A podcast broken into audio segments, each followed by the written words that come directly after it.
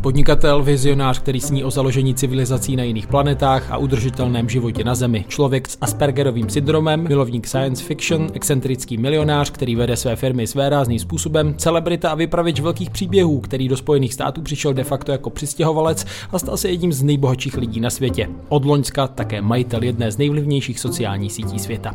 I tím je Elon Musk, o kterém se budeme bavit v dnešní americké kráse. U poslechu vás vítá Štěpán Sedláček, Jiří Sobota a Bára Volkova.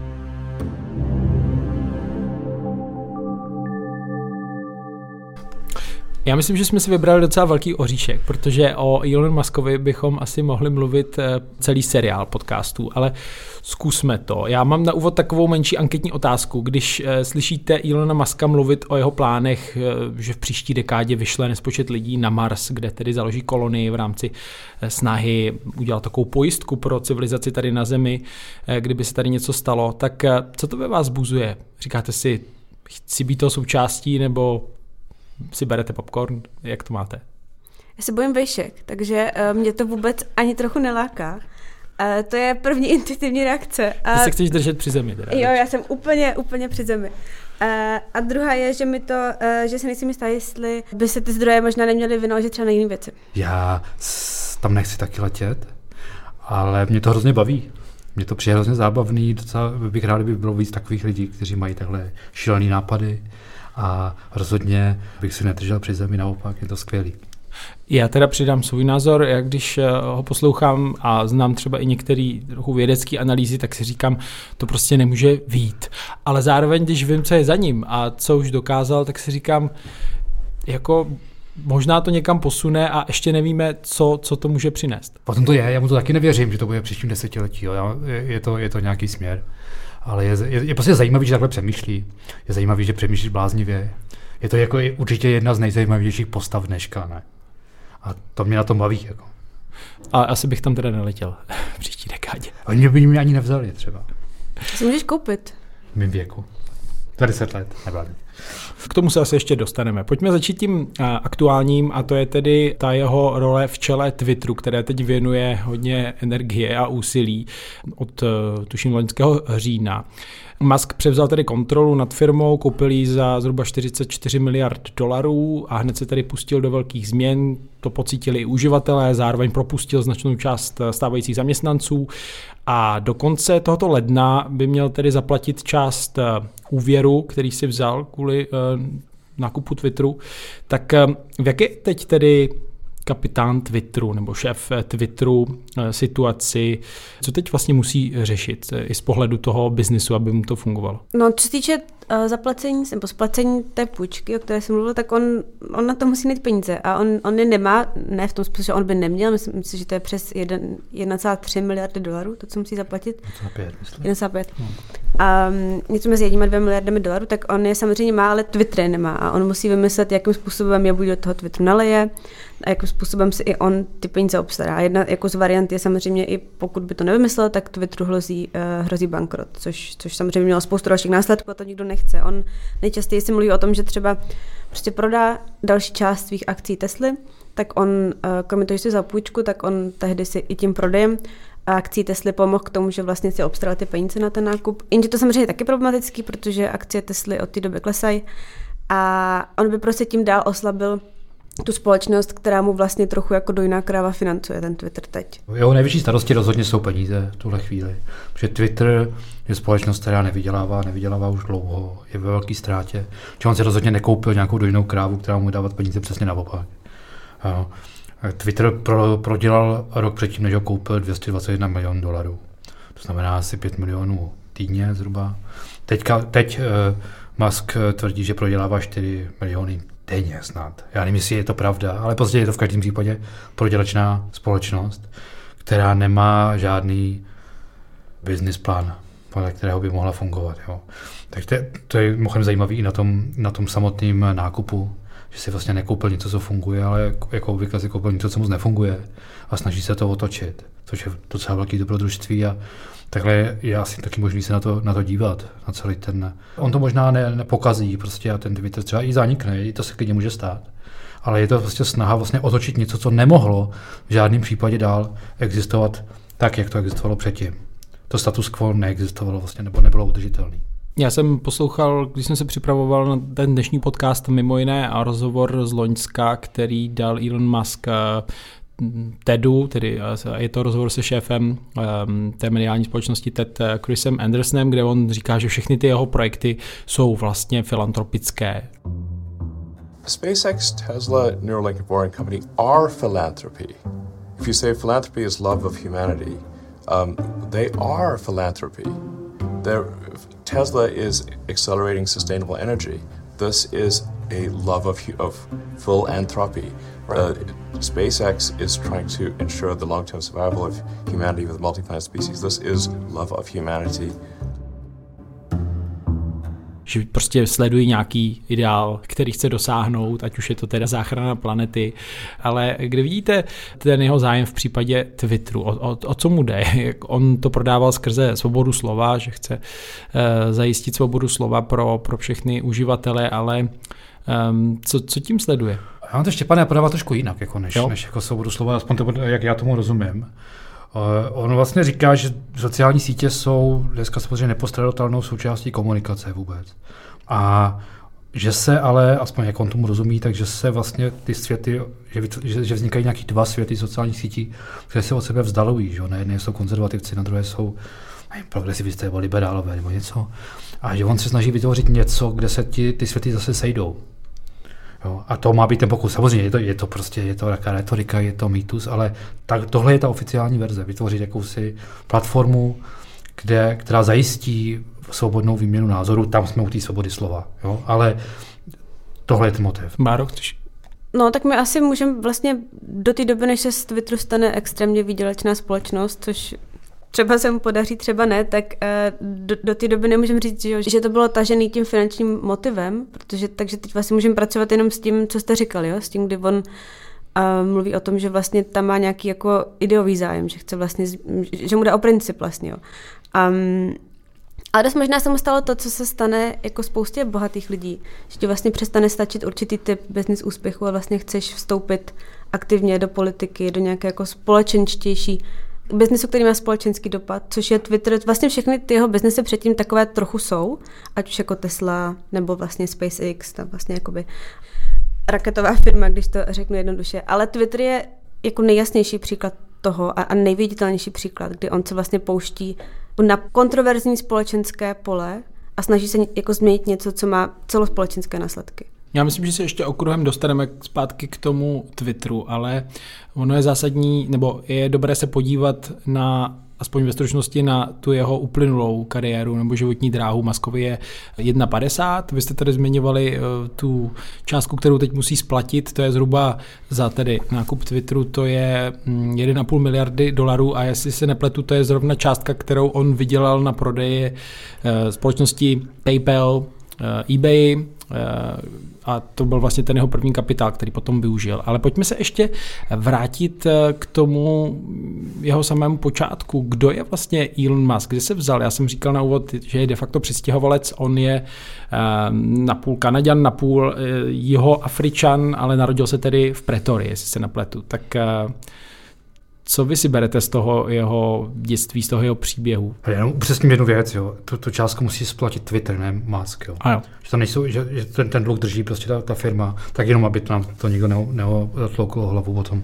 Jasně, díky. Já říkáme správně, ale No podle mě, když se podíváme na ten jeho životní příběh od začátku, tak je to, je to fascinující a je to jiný a je to zajímavý už jako úplně od narození. Říká, že se narodil v Pretorii, on vyrostl vlastně v jeho Africké republice v době apartheidu, vlastně těch vrcholících, um, vrcholícího napětí v tom systému. On, uh, pokud se dobře pamatuju, on odešel v 80. letech do Ameriky, aby nemusel sloužit v armádě. Odešel do Kanady, kde, myslím si, ze strany jeho matky měl rodinu. Jeho dědeček byl vlastně součástí úplně takového jako asi jako hodně daného tou dobou, ale jako hnutí z 30. let, kterým se říkalo snad jako, to bylo vlastně jako hnutí, které uh, kladlo důraz na jako inženýry, na jako vědeckou znalost. Technopty. Oni, oni říkají technokraté. Technokraté. Oni si říkají technokraté, ale bylo to, mělo to jiný význam, než to má dnes. No. Že to byli fakt lidi, kteří věřili, ne, byli velice podezíraví k politice, byli velice podezíraví eh, k bankám a věřili, že prostě budoucnost lidstva mají v rukou inženýři. Jo, že vlastně inženýři by měli být ti, kdo vládnou společnosti. Takže vlastně technokrat je v tom úplně jako opačném smyslu, než dneska, když řekne no, technokrat, tak si jasný. podle mě člověk představí jako technokrata moci. A bylo to fakt jako rozšířený hnutí, takový jako, nebo jakoby protiváha k komunismu třeba v té době, do té míry, že ten jeho dědeček se skutečně ocitl ve vězení kvůli tomu v jednu chvíli. Takže to opravdu bylo jako opoziční hnutí prostě proti tehdejší tomu. A je to hrozně zajímavý, mochem ten dědeček je mu hrozně fyzicky podobný na nějaký fotografii. A ty maskové názory jsou tomu taky docela hodně blízko. Teda. Třeba uh, součástí těch technokratů, tak oni třeba byli proti tomu, aby uh, lidé měli jména a vlastně byli proto, aby se lidi jmenovali buď po písmenech nebo po číslech a jednou vlastně, myslím, se šesti nebo sedmi dětí Ilona Maska se jmenuje X třeba X, no. prostě no. jenom. A, takže ten vliv dědečka tam, tam asi byl jako um, ve spoustě oblastí, no. Ale on vlastně v Kanadě, on tam přijel jenom s baťohem, mám pocit, a nějak tam prostě jako trekoval nebo cestoval po Kanadě. Dělal nějaký manuální joby, pracoval na pile a pracoval v zemědělství. A, takže jako rozhodně, on sice v té Jihoafrické republice, oni jako nebyli špatně situovaná rodina, otec byl nějaký inženýr, myslím. Byli dost bohatý. Byli docela bohatí, ale prostě on odešel v, opravdu v 18 letech, čili v prvním chvíli, kdy mohl, aby se vyhnul ty vojenské službě, která by hmm. podporovala apartheid, takže ho asi skutečně nejde obvinovat z toho, že by, se, že by to nějak obdivoval nebo něco a v té Kanadě se mají začínal prostě z nuly a protloukal se docela. No. Já myslím, že on začal i studovat eh, v Jižní Africe, aby právě se vyhnul té službě v armádě a hmm. pak, pak odešel do Kanady a ještě mi tam teda zaujalo na tom životopise, že vlastně on byl teda z movité rodiny ale ty rodiče se rozvedli, když byl teenager a čelil šikaně několik let ve škole a to své dětství popisuje, že to nebyly úplně pro ně jako dobré, dobré časy. Nejdřív žil s matkou, pak s otcem a ten vztah s otcem je taky asi takový komplikovaný. Jsem pochopil, že to je jako taková postava, řekněme, kterou není jednoduché přesvědčit, byť tedy, když mu bylo 10 let, tak mu pořídil ten první počítač a díky tomu měl náskok třeba před některými lidmi. Tak je to, já myslím, že to je úplně klasický introvert a takový, nebo má Asperger, teda jsme se o tom bavili. On to popisuje tak, že prostě trávil čas tím, že si četl knížky, komiksy a hrál si s počítačem. Jo a zároveň asi byl nadprůměrně inteligentní. A on, on podle mě v nějakých pěti snad no. jako, nebo šesti naprogramoval kus tak. nějaké první počítačové hry, pak dostal ten počítač, jakože ta šikana asi vycházela i z tohohle toho, jo. on prostě byl určitě jiný už jako dítě. Hmm. Jako jeho první eh, zisk z podnikání je fakt v téhle době, jo. že on naprogramoval nějakou nějakou jednoduchou počítačovou hru a prodali a vydělal, takže rozhodně, rozhodně ne z PayPalu. Jo. Jako... Když to samozřejmě nebylo za 1,5 miliard. ale to, že hodně čet, že o tom se asi budeme ještě bavit, ale tam asi vznikla i ta jeho obrovská láska k fantazii a k sci-fi, kdy on vlastně někde podle mě říkal v nějakém rozhovoru, že jako malej chtěl najít nějakou knížku a prostě na polici v knihovně byl buď Nietzsche, nebo Stopařov průvodce galaxií a on teda si vybral toho Stopařova průvodce galaxií, um, což je jako dodnes jedna z jeho uh, nejoblíbenějších knih. Takže prostě jo, bylo to asi chytrý jiný zvláštní dítě. Ještě jsem mm, taky čet, že mm, byl známý takovými momenty, kdy on se strašně soustředil na tu činnost, co zrovna prováděl a úplně jako ztratil povědomí o tom, co se děje kolem a z tohle síly jako nerušeně přemýšlet nebo se věnovat četbě a dalším věcem jako těží do dneška. No, pak teda přišel do Kanady, ale mm, vlastně zahájil studia, myslím, na Pensylvánské univerzitě ve Spojených Jasně, on šel do Kanady, protože to byl nejlepší způsob, jak se dostat do Ameriky potom, že jo. Protože on měl občanství. On měl pás, nebo pa, občanství, nebo pás, pás nevím, no, prostě pomace, že jo. Tak to byl ten důvod. Pošel studovat jako do Ameriky, Pennsylvania University, ještě někde jinde potom. Myslím, Já si myslím, že jsi dodělal doktorát na Stanfordu. Ne, on, ne, on odešel po dvou dnech. Odešel brzo, jo. Jo, on byl na Stanfordu dva dny. Jo. A, takže on je docela ranář, jako, samozřejmě vždycky byl. Ale to není jediný, to je vždycky prostě podle mě příběh těch lidí, jako že šli na doktorát jako z vývojářství a po dvou, po třech dnech prostě odešli, protože zjistili, že jim to nestačí. No, tam se hlavně to... samozřejmě stalo ještě to, že tam v tu dobu se rozjížděl uh, internetový boom. Jo. A on zjistil, že tam prostě jsou příležitosti, jsou tam možnosti a založil nějakou firmu, s čím myslím, že s tím bráchou, mám pocit, mm-hmm. a byl to nějaký průvodce po San Francisku, jestli se nepletu, nějaký průvodce internetový.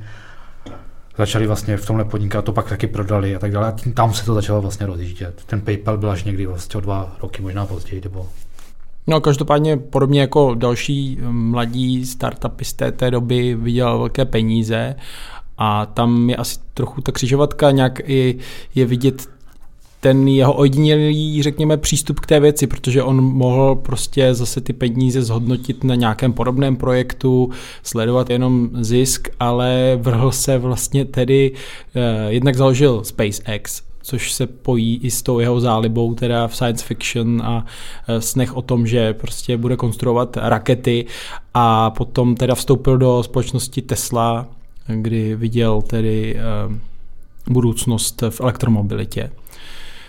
Tak eh, máte něco k tomu? Je, vidíte to jako, jako důležitou fázi nebo moment? No, to je úplně klíčovou, že? samozřejmě, že tam se to celé otočilo a i to předurčilo tu, tu, tu celou budoucnost, jo? že on dělá věci, které nikdo jiný dělat nechce, nebo ho ani nenapadne, že by dělat šli. Kdo by si v roce 2002, nebo kdy zakládal SpaceX? 2002, myslím. Dokázal představit, že soukromník bude stavět kosmické rakety. To je úplná, ano, to je sci-fi. To tehdy byla úplná sci-fi. Eh, ty elektrické auta potom taky trochu. 2008 představa, že se budou hromadně vyrábět elektrické auta a lidi se skutečně budou kupovat. Byla sci-fi, ale uznávám, že trochu menší než ty, než ty rakety. A, a stejně, když se dnes díváme na Twitter, a říkáme si, je to průšvih, prostě on to nezvládne, on e, není úspěšný manažer, nedělá to dobře, tak e, to, to asi je pravda v té první fázi, všichni se, hodně lidí se mu směje, ale my už jsme zapomněli, jak vypadal rozjezd SpaceX třeba, kdy o, o, ty rakety vybuchovaly. Oni to začínalo tím, že oni si chtěli koupit balistické střely od Rusů, tím je neprodali, nebo chtěli za to hrozný peníze, tak si chtěli postavit svoji vlastní. Už měli uzavřený kontrakty dokonce ne, z NASA, tak a ty rakety prostě nelítaly, lítali špatně. Jo. Ta společnost málem zbankrotovala a dnes je z toho uznávaná firma, bez které by američani nebyli schopni vysílat posádky na eh, vesmír, na svoji orbitální stanici a tak dále. Že on je opravdu docela nepředvídatelný a je schopen tu svoji retoriku, která nám může připadat legrační někdy, protože opravdu za, má kořeny v, v, science fiction a tak, tak mu dokáže ji podložit něčím, potom nějakým výsledkem. Toho zatím hodně odlišovalo od spoustu jiných, od spoustu jiných bláznivých podnikatelů. Já myslím, že v té nulté dekádě vlastně někde, a asi není možné úplně říct kde, ale začíná jako ještě jiný příběh Ilona Maska trochu, respektive tam už se začíná jako vytvářet i ta reputace Ilona Maska, ten příběh, který on o sobě vypráví, který o sobě chce vyprávět a už se tam jako trochu jako sněhová koule začíná nabalovat celá taková ta mytologie Ilona Maska. A, je to podle mě trochu jako neoddělitelný od toho, že On, jak říká Jirka, zakládal SpaceX, pak přišla Tesla. Zároveň už kolem toho začínáš vyprávět ty příběhy, že to není jenom to, že tě to baví a že vlastně jsi dobrý inženýr, ale má to nějaký jako hlubší smysl, má to nějakou hlubší misi. Prostě ty chceš pomáhat lidstvu do vesmíru, chceš prostě zachraňovat planetu, protože řešíš obnovitelnou energii, elektrické auta a tak dále. A zároveň jako v tomto období on a ty jeho firmy, on do nějaké míry začíná spolupracovat s vládou, Um, Jirka to říkal, vlastně tam byla spolupráce s NASA, která jako, oni získali nějaké finanční kontrakty od NASA, takže ty jsi vlastně mohl to dál zkoušet, mohl to pořád zkoušet, protože částečně měl i tu finanční injekci od toho. A myslím, že to jsou jako takový tři nohy Ilona Muska, který pak jako dodnes se různě jako proplítají. Elon Musk jako geniální inženýr, Elon Musk jako člověk, který má nějakou vizi a umí prodat a je jako neoddělitelná od toho úspěchu. Elon Musk jako člověk, který umí jako dobře podchytit um, co vlastně třeba veřejný sektor chce. On je to možná nějaký risk, který už byl spojený s těmi 90. lety, s tím dotcom bubble, kdy vlastně se za příběhy pouhé, řekněme, jakoby plány, sny lidí o tom, co budou dělat tedy na webu, eh, dali vydělat obrovské peníze a teď jako s tím Silicon Valley a těmi startupy se to nějak v různých podobách drží i, i v současnosti, řekněme, byť uh, u toho Elon Muska mi přijde zajímavý, že vlastně ty jeho firmy to nejsou, teď už má tady i sociální síť, ale prostě vytvářet rakety nebo konstruovat auta nebo solární panely, to je prostě biznis v duchu nějakého Forda nebo takových těch jako na, na co si člověk může sáhnout. Že? Ne, on těm věří jako. Já jako, jako nevím, jestli věří v detailech, já nevím tomu, jestli věří tomu, že lidi budou za 10 let na Marsu, ale v to, tom principu, že lidstvu hrozí nějaká katastrofa, jakože že ten hnací motor toho je, že lidstvo je křehká věc, která, které hrozí zánik. Přičemž on je stoupencem, tomu se říká long-termismus, má představy, že, že to lidstvo dnes je teprve na začátku cesty. My, ta civilizace, jaký my dnes známe, je stará dejme 2000 let, ale před sebou má stovky tisíc let, možná miliony let. Takže my vlastně to, co děláme dnes, děláme pro nepředstavitelný počet lidí, který budou žít po nás, ale je to hrozně křehké, protože to může ohrožit cokoliv. My, my řekneme první věc změna klimatu třeba, ale on bude říkat eh, pád asteroidů, výbuch sopky, pandemie, jaderná válka, eh, cokoliv.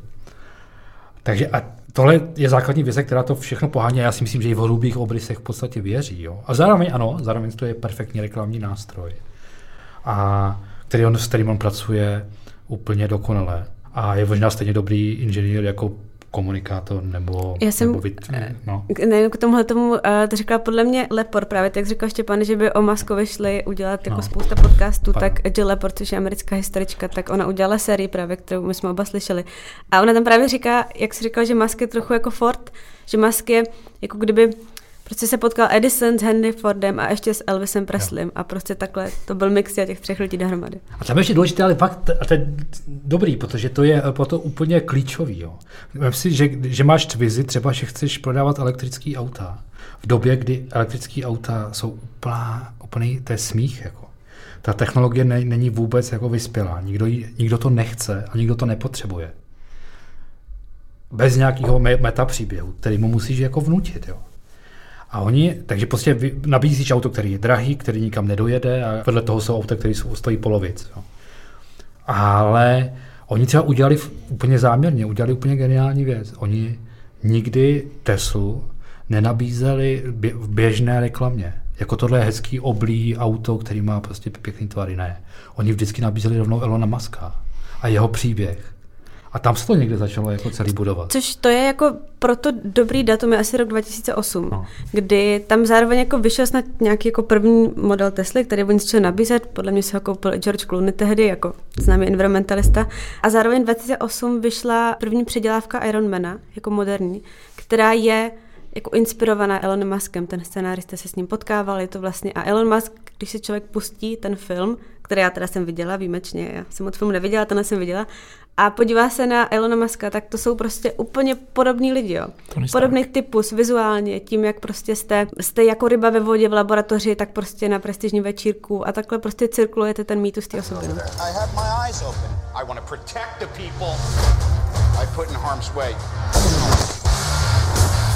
A man with a dozen of these can rule all of Asia. I can fly. Já myslím, že on se docela i rád vyhřívá v záři reflektorů v, v televizi, že, že rozhodně to není člověk, který by nechtěl být celebritou, který by nechtěl prostě ten svůj příběh eh, prodávat, že by někde se schovával a občas přišel s nějakou raketou nebo automobilem. Možná třeba Jeff Bezos jakoby obdobný v něčem příběh je spíš někým, kdo, kdo radši stojí opodál, než že by se stal takovým superhrdinou. Vlastně, když teď mluvíš o tom Ironmanovi, tak t- takovým člověkem, který vlastně je pořád někde vidět, teď na tom Twitteru komentuje věci, které vlastně nesouvisí třeba ani s jeho biznisem, ale nějak prostě do toho vstupuje jako člověk, který může vyřešit kde co od uvězněných dětí v jeskyni v Tajsku po válku na Ukrajině, kdy nabízí nějaké své mírové plány a to je teda Elon Musk těch posledních eh, let. Ale vlastně, když jsem poslouchal některé ty rozhovory s ním, tak on mi přijde v něčem jako právě takový ten salesman, že on dokáže prostě prodávat přesně tu svoji vizi, nějaký příběh toho, co, co, chce, co chce udělat. Příklad ten, eh, ten jeho projekt, eh, firma eh, Neuralink, kdy ty inženýři přemýšlejí o tom, jak propojit teda řekněme nějaké počítačové rozhraní s mozkem a on říká, no v těch následujících deseti letech my dokážeme prostě pomoct lidem, kteří mají, dejme tomu, přerušenou páteř nebo e, trpí depresemi a s dalšími věcmi, prostě problémy s mozkem a potom v budoucnu dokážeme to, to jakoby propojit eh, s umělou inteligencí a tak dál. A ten moderátor mu prostě vysí na rtech a říká, no kdy, kdy, kdy, to, na to jenom čekám, jo. I think you can solve a very wide range of, of brain injuries, including severe depression, uh, morbid obesity, uh, sleep, uh, uh potentially schizophrenia, like a lot of things that cause right. great stress to people. Uh, restoring uh, memory in, in older people. If you can pull that off, that is that that's the app I will sign up for. Absolutely. I, I, I would please hurry. Actually. Yeah.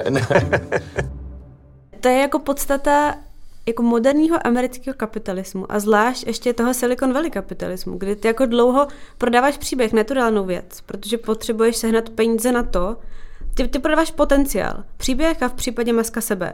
A potřebuješ se nad finance, na to, a pokud ti o to zase tak nejde, tak v, v určitém okamžiku, kdy máš dost investorů, tak tu věc prodáš.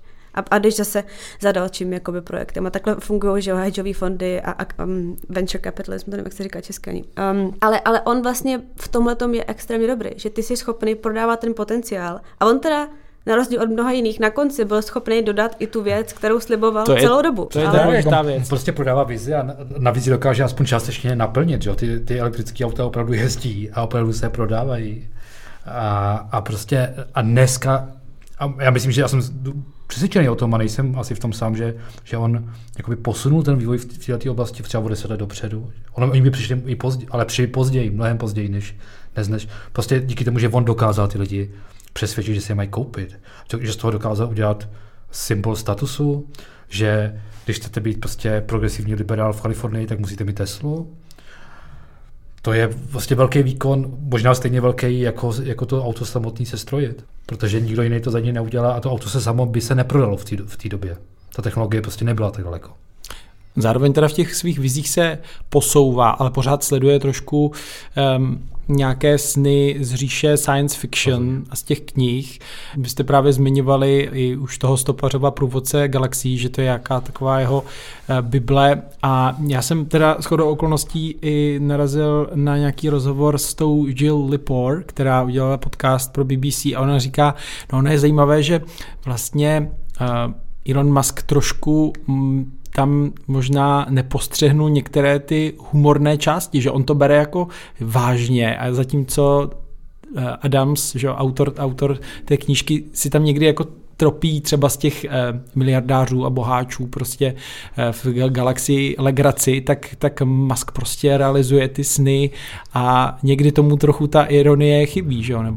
The mega rich live in the clouds. And it's a world that Douglas Adams was making fun of. The, the bad guys, the ridiculously bad guys in Hitchhiker's Guide are the mega rich who are trying to build these luxury planets with, you know, three different sunsets and they enjoy them for an afternoon and then they get bored with them. And it sounds very Musk-like.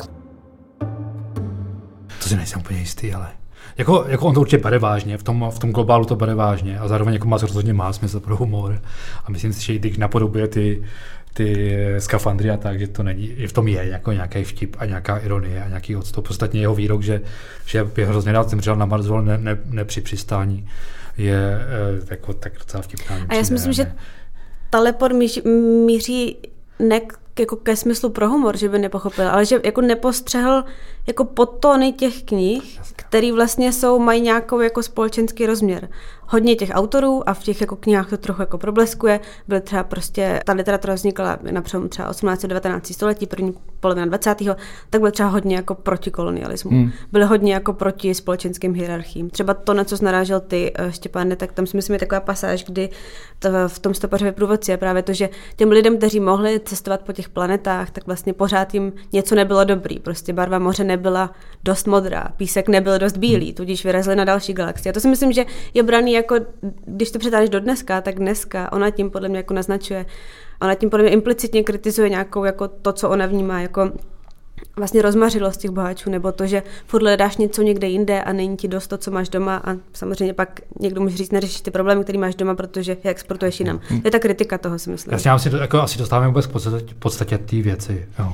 Že, že, to, že to lidstvo jako je v nějaký krizové chvíli, protože má spoustu problémů, který neumí řešit, na tom se shodne spousta lidí, na čem se nezhodnou. A ten základní jako spor v dnešní době je v tom, jestli v tuhle chvíli se má dupnout na brzdu nebo dupnout na plyn. Jo, je tady část společnosti, která si myslí, že je potřeba brzdit. Začít žít v souladu s přírodou a tak dále, a tak dále. Prostě tenhle ten směr. A je, je tady druhý směr, který říká naopak, jediný, co nás z toho dostane, je rychle vpřed, co nejrychleji vpřed. A dostane nás z toho technika, technologický pokrok, pokrok a tak dále. Musk je jednoznačně na té druhé straně. Úplně jednoznačně. Takže on se s náma třeba zhodne na tom, že změna klimatu je fakt zásadní problém, který ohrožuje lidstvo. Je to jeden z těch problémů, kterýho on se bojí, že by mohl zastavit vývoj lidstva, ale jeho řešení je, pojďme to řešit technologicky, pojďme vpřed, jako žádný, eh, žádný omezování se, naopak, jako vpřed. A, a to je ten moment, kdy se to začíná třeba rozcházet třeba s levicí nebo, nebo, nebo tak. On by že určitě neřekl, že je dobrý omezit třeba individuálně automobilovou dopravu. No, to jeho řešení je prostě musíš vyměnit to auto, kterým jezdíš. Stejně tak ty plány na ten vesmír, že jo, třeba prostě když dneska všichni přejdeme na elektrické auta a prostě budeme mít všude soláry a tak dále, tak je to náročné na, na minerály, na kovy, na všechno možné. Což jako potenciálně jich jako zásoba na Zemi je eh, konečná, tudíž potřebujeme expandovat někam do vesmíru a potom tu budeme ty kovy svážet a tak dále. Jinými slovy, prostě Musk je pokračovatele té představy, že lidstvo se musí neustále někam rozpínat dál. Jakého moderního Což... pokroku vlastně. Na tom stojí vlastně, na tom stojí takhle z Amerika, že jo. Mm-hmm. Když jsme tam, rozpínáme se dál. Teď jsou, a na tom stojí ty lidstvo teda od počátku samozřejmě. A teď je otázka, jestli možné tohle zastavit a nějakým, nějak uvědoměle se začít jakoby nasoukat si do nějakých hranic, které jsou dány třeba rozměrem té planety nebo uh, přírodními zdroji a tak dále. A nebo jestli je možné se rozpínat dál. A to je jako samozřejmě nejobecněji myšleno, ať od, od, od technologických vynálezů až klidně po to rozprsknutí se do vesmíru. Jakkoliv to zní ale gračně třeba, jo. Je fakt potřeba mít na mysli, že on jako stoupenec toho long termismu nemyslí v horizontu desítek let, ale stovek tisíc let a tak dále. Jo. To, a my nejsme zvyklí takhle přemýšlet a cukají nám u toho koutky, ale myslím si, že, že to myslí jako vážně.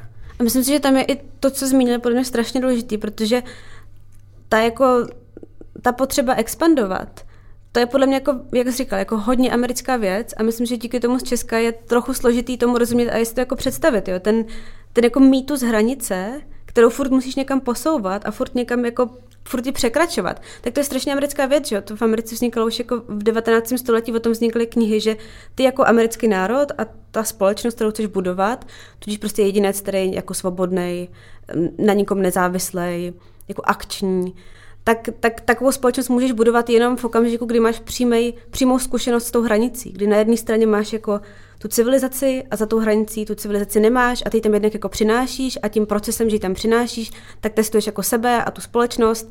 A pak, že samozřejmě tě to vede k obavám, kdy dojdeš až jako na konec té Ameriky a už tam máš prostě Pacifik, tak když ty jako společnost přijdeš o tuhle tu možnost, jako pořád překonávat tu hranici, jako zacelovat sebe a že jo, v nějakých jako interpretacích přenášet tu civilizaci, tak co pak seš jako ta společnost, jo? A pak z toho ti jako vychází obavy, že budeš degradovat, že zakrníš.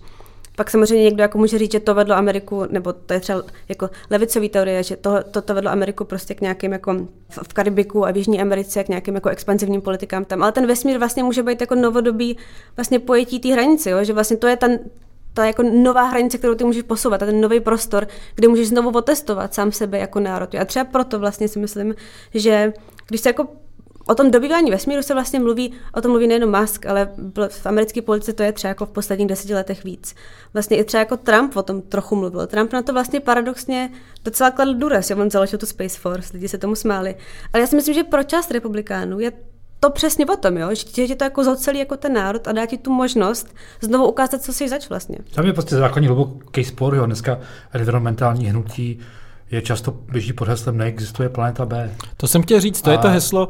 Ale on řekne, no, jak, jak je jich spousta. Je tady, ano, C, D, E, ale uh, on jakoby zároveň i tím svým biznesem nějak mm, promlouvá k oběma těm skupinám, jo, protože jako bez pochyby rozvíjí obnovitelné zdroje, ať už se to týká prostě solárů nebo bateriových úložišť, eh, kde prostě má nainvestováno obrovské množství uh, prostředků i co se týče, že jo, uh, elektroaut ale přesně zároveň teda pořád mluví o tom, že bude mise na Mars, ale občas se dostává i do takových jako kontradikcí, že um, třeba prodával auta, že Teslu za bitcoiny a kritici mu říkali, no podívejte, jako bitcoin, to je věc, která je spojená s, eh, s výpočty a obrovským množstvím energie, který se generuje třeba v Číně z uhelných elektráren, tak jako jak to jde dohromady vlastně podporovat uh, ten udržitelný svět a elektroauta a mít to spojeno právě s těmahle emisema.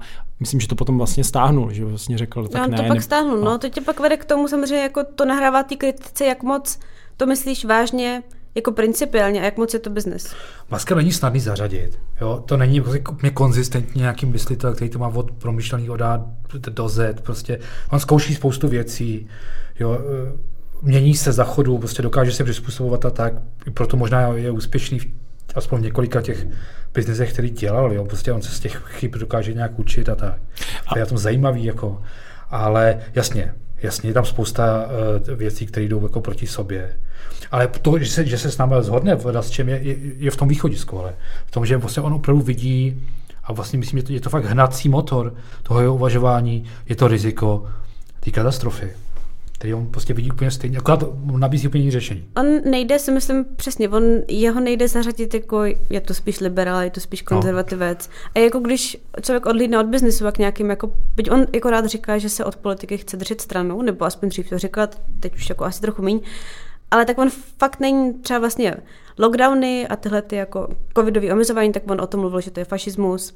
Vlastně velmi se jako přidal na tuhle stranu té debaty. Zároveň třeba je proti omezení imigrace do Ameriky. Já si myslím, že on, on na mě působí jako člověk v něčem, který jako nechce, nechce omezení ať už prostě ekonomický, ale i jako nějaký národní, takový vlastně jako možná trochu neoliberál v tom klasickém smyslu, jo, že když všechno otevřeš, tak to nejschopnější, ty nejschopnější lidi, ty nejschopnější myšlenky se vlastně prosadí a nechceš to ničím omezovat. Je to hodně o překonávání hranic. Jo? Hmm. Ale potom třeba v té ideální police on um, volil Bidena a volil Hillary Clinton. Takže vlastně tam fakt to, ty, to se dá hrozně těžko zařadit, no, kam on takhle jako patří. Teď zase vybízel k tomu, aby volil republikány, jasně, ale zároveň jasně. říkal, že je otevřený myšlence volit demokraty no. znovu, jako prostě je to bordel.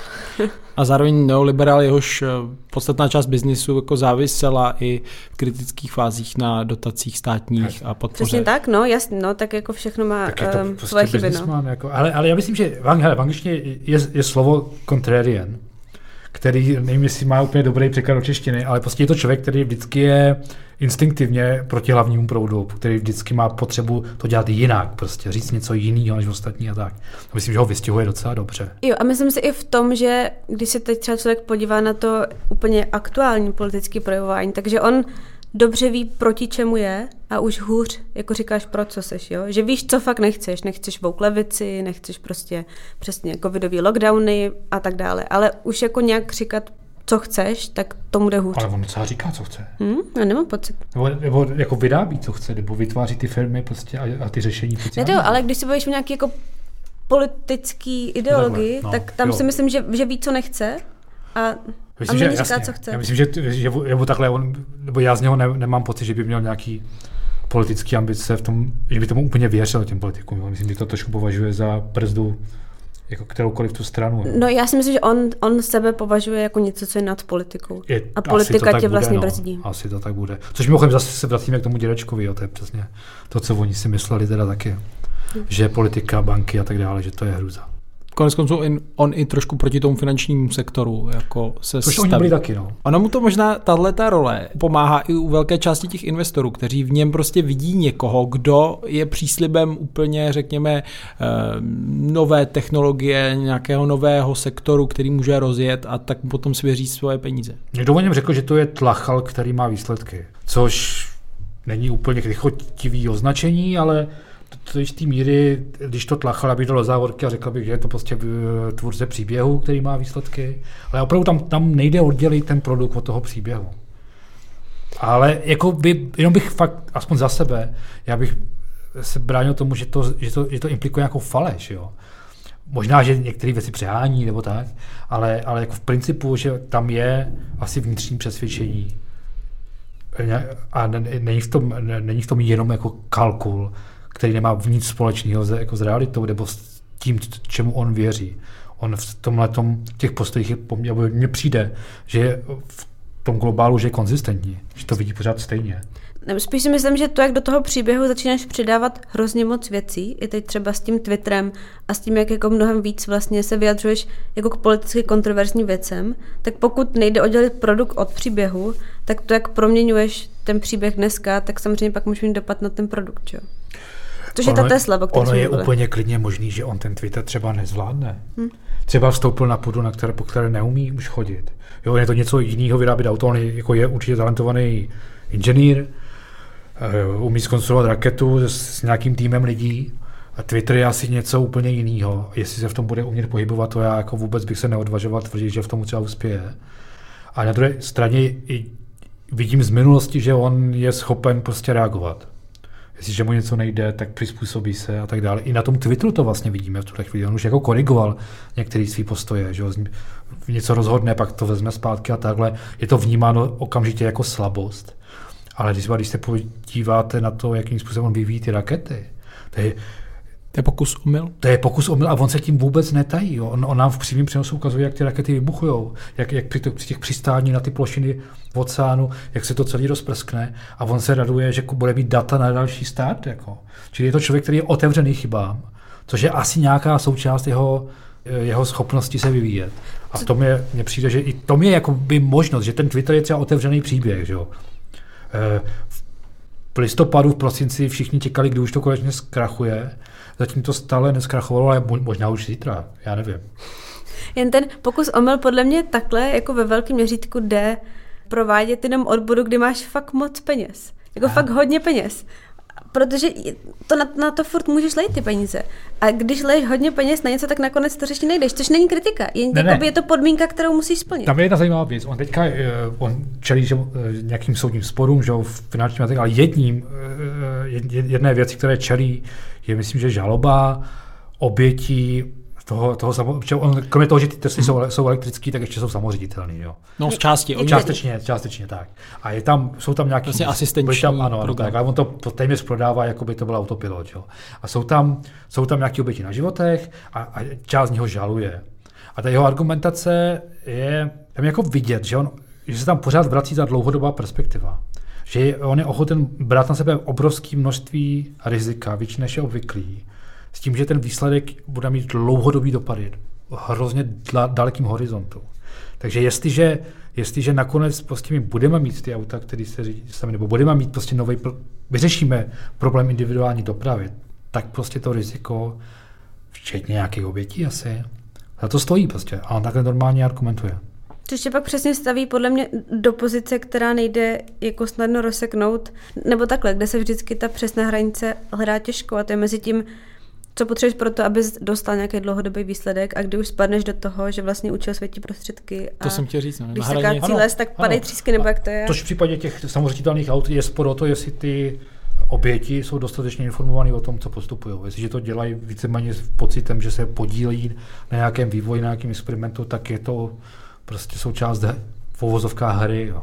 No, to je, myslím, i důvod, proč my se o něm tady bavíme, protože s tím, jak se rozrostlo to jeho portfolio firem, prostředků, taky narostla jeho moc. On v současnosti jeho satelity pomáhají prostě armádám v komunikaci při válce, eh, zároveň teda plánuje civilizace na Marsu eh, a do toho má Twitter, což je jako bezesporu jedna z nejvlivnějších komunikačních eh, sítí současnosti, kde prostě politici, biznismeni, novináři si vyměňují informace a to, jak bude eh, tenhle kanál prostě regulován nebo nebude regulován a to je docela klíčový v tenhle moment. To znamená, kde jsou jakoby ty meze nebo jestli ne, nevidět problém v tom, že poměrně jako těžko odhadovatelný člověk, excentrický, který se rozhoduje lezdy impulzivně, jak sám přiznává, jako by má čím dál větší moc a závisí na něm čím dál větší počet lidí.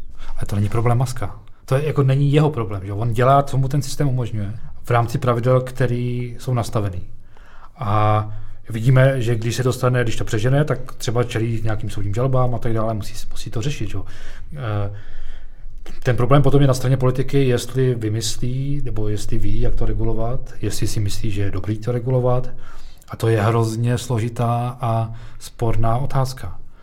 Jo. Nakonec, když přijde, já bych byl spíš na straně tohoto regulovat míň.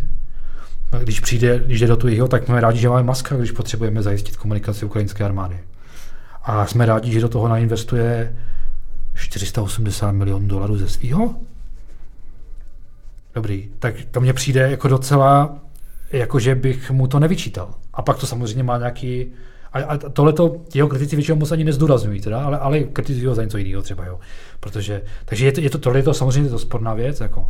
ale dneska i třeba rozvoj těch elektrických aut, který dnes třeba v Evropě je nesen politicky, regulací eh, na úrovni Evropské unie.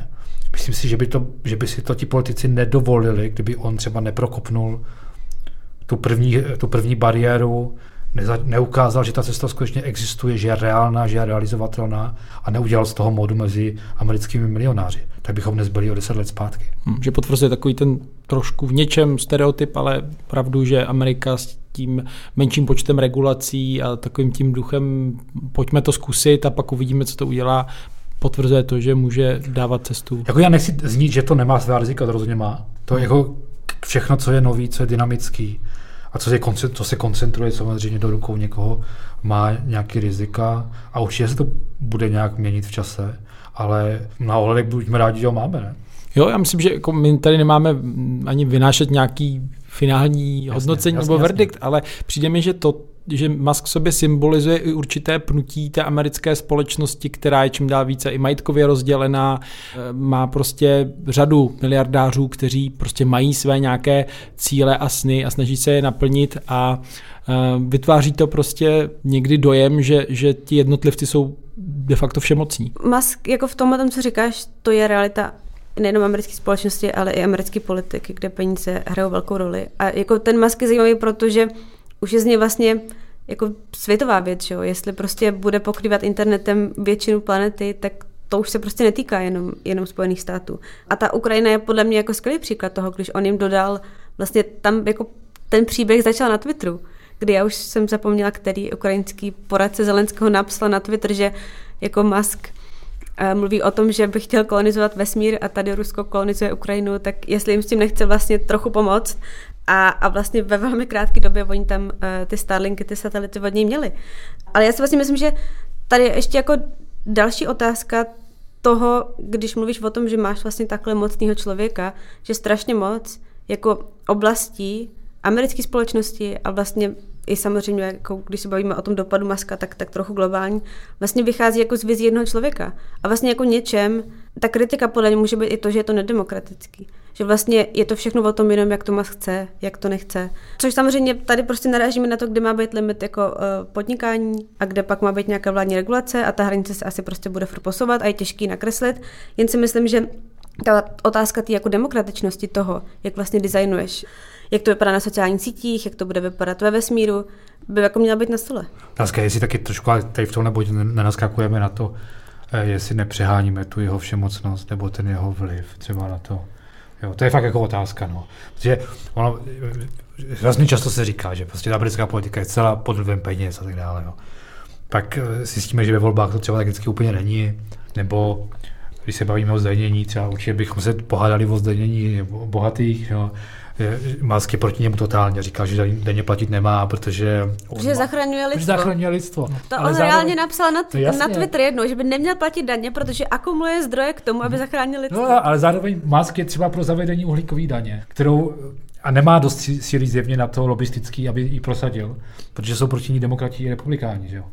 A přitom jsme to ještě nedávno považovali za základní nástroj boje proti změně klimatu, ale dneska už ne. Jo. Takže, tak v Americe, v Evropě takže ta, no, jasně, ale takže ta všemocnost tam asi má svý limity. Ne, já si to tak, že by on to dokázal jako vy, já si nemyslím, že to je jako, vš- že když jsi prostě nejbohatší člověk, tak tím proporčně roste tvůj no. vliv a to, co jsi schopný se řídit v americké politice. Spíš je to o tom, že vůbec ta vstupní brána do americké politiky, a máš výjimky, ale ty vlastně jako jenom potvrzují pravidlo podle mě, je, že potřebuješ hrozně moc peněz na to, abys mohl cokoliv dělat v americké politice, abys vyhrál ty volby, abys mohl nějak jako udržovat. A to ti pak podmiňuje to, kdo vlastně má jaký vliv na tu politiku. A tím jsem uhlí od Maska, protože Musk není v politice a nikdy neřekl, že by do ní chtěl jít. Jenom když se ještě vrátil, můžeme k něj udělat takhle, takhle jakoby hmm. oblouk zpátky k tomu Twitteru. Jo. Twitter byla firma, která byla vlastně na odpis, protože nebyla finančně udržitelná. Kdo ho může zachránit teda? Když ne, když ne někdo jako Musk. Musí, buď si to teda koupí vláda, což asi nikdo teda ne, ne, nejevil takovýhle, eh, takovýhle sklony, a nebo někdo, kdo je schopen dát dohromady 44 miliard. A těch lidí moc není. A navíc do podniku, který vlastně nemá vůbec, jako, nedá se říct, že by měl zjevný finanční přínos do budoucna. To nikdo neví, jestli je to řešitelný. Takže máme maska, ten to nějak řeší. Je to jistý dobrodružství, možná, že to celý udělá špatně, možná, že bude z něco hroznýho, možná, že Twitter zanikne a možná, že z toho bude něco úplně jiného. Úplně, co vypadá úplně jinak než Twitter dnes. Kdo ví, ale to je, mně přijde zajímavý a dobrodružný. To mi na tom Maskovi právě baví. Tak otázka, jestli zachrání svět. nebo ho přivede nikam, kam nechceme. Tak možná ještě jedna věc, o které jsme se nebavili, je ten jeho styl vlastně vedení těch firm a to, jak řídí ty lidi, protože kolem toho taky byla řada debat, eh, teď nejenom tedy o Twitteru, kde propustil spoustu lidí, ale že ten jeho styl vedení i vlastně v Tesla nebo SpaceXu má taky své mouchy. No on podle mě ti dá možnost podílet se na dobrodružství, který mění svět, ale chce po tobě, abys tomu obětoval vlastně všechno. Pracoval v sobotu, v neděli. Pracoval v sobotu, v neděli, teď vlastně na Financial Times byl zajímavý text o já jsem zapomněla jméno, je to prostě tak jako relativně seniorně postavená manažerka na Twitteru, která potom, co Musk přišel a vyhodil vlastně třeba necelou polovinu zaměstnanců Twitteru, tak ona si získala jeho přízeň tím, že prostě spala bez, bez spacáku pod takovou tu pod tu board, pod, pod tu tabulí prostě, kam píšeš uh, poznámky v nějaké jako velké jednací síni a tohle je vlastně jako mentalita, kterou uh, Musk očekává od svých lidí. Ale zároveň jako tady, že i, i v v kombinaci s tím Twitterem a s tím vlastně, když se bavíme o tom, jestli Musk uh, to dělá kvůli tomu, že by chtěl nějakým způsobem podpořit svobodu projevu nebo vlastně nějak jako uh, spojovat ty názory a jako vytvářet platformu, kde se může potkat každý, tak otázka, jak mu to věřit a do jaké míry to myslí vážně, to samozřejmě nikdo z nás jako, jako neví a nepřijde na to, ale když se třeba podíváme, jak on jako pracoval v, eh, v těch svých firmách a jak jako reagoval třeba na vnitřní kritiku v těch firmách, tak to úplně jako nenasvědčuje tomu, že jsi otevřený kritický diskuzi a že chceš, pokud se ta kritická diskuze týká tebe, jo, tam třeba v případě SpaceX podle mě byly jako žaloby na zaměstnance, kteří se psali dopisy kritizující jeho, on vlastně, teď to se netýká těch firm, ale on je známý tím, že na Twitteru zablokoval hromadu lidí, kteří ho kritizovali, od prostě levicových ekonomů a tak dále. Jo? Čímž jako jenom chci říct, že ten styl, kontroverzní styl, jakým jako vede svoje firmy, podle mě přesně vypovídá o tom,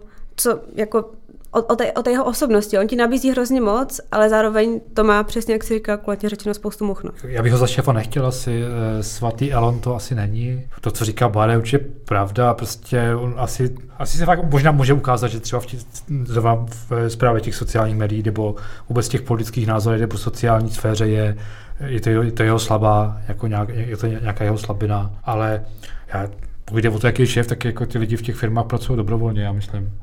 A já bych tam asi pracovat nešel. Podle toho, co si čtou, co se tam vyžaduje, ani by tam asi ani nevzali. Takže, takže um, nemusíme ho brát jako, nemusíme se bavit o tom, jestli, jestli on je dokonalý po všech stránkách, jestli všechno, co dělá, dělá správně, jestli všechno, co dělá, dobře dopadne. Je to člověk, který rozjíždí spoustu věcí, spoustu věcí zkouší, vnáší do toho nějakou hodně velkou energii, asi hodně neotřelých nápadů, hodně odvahy.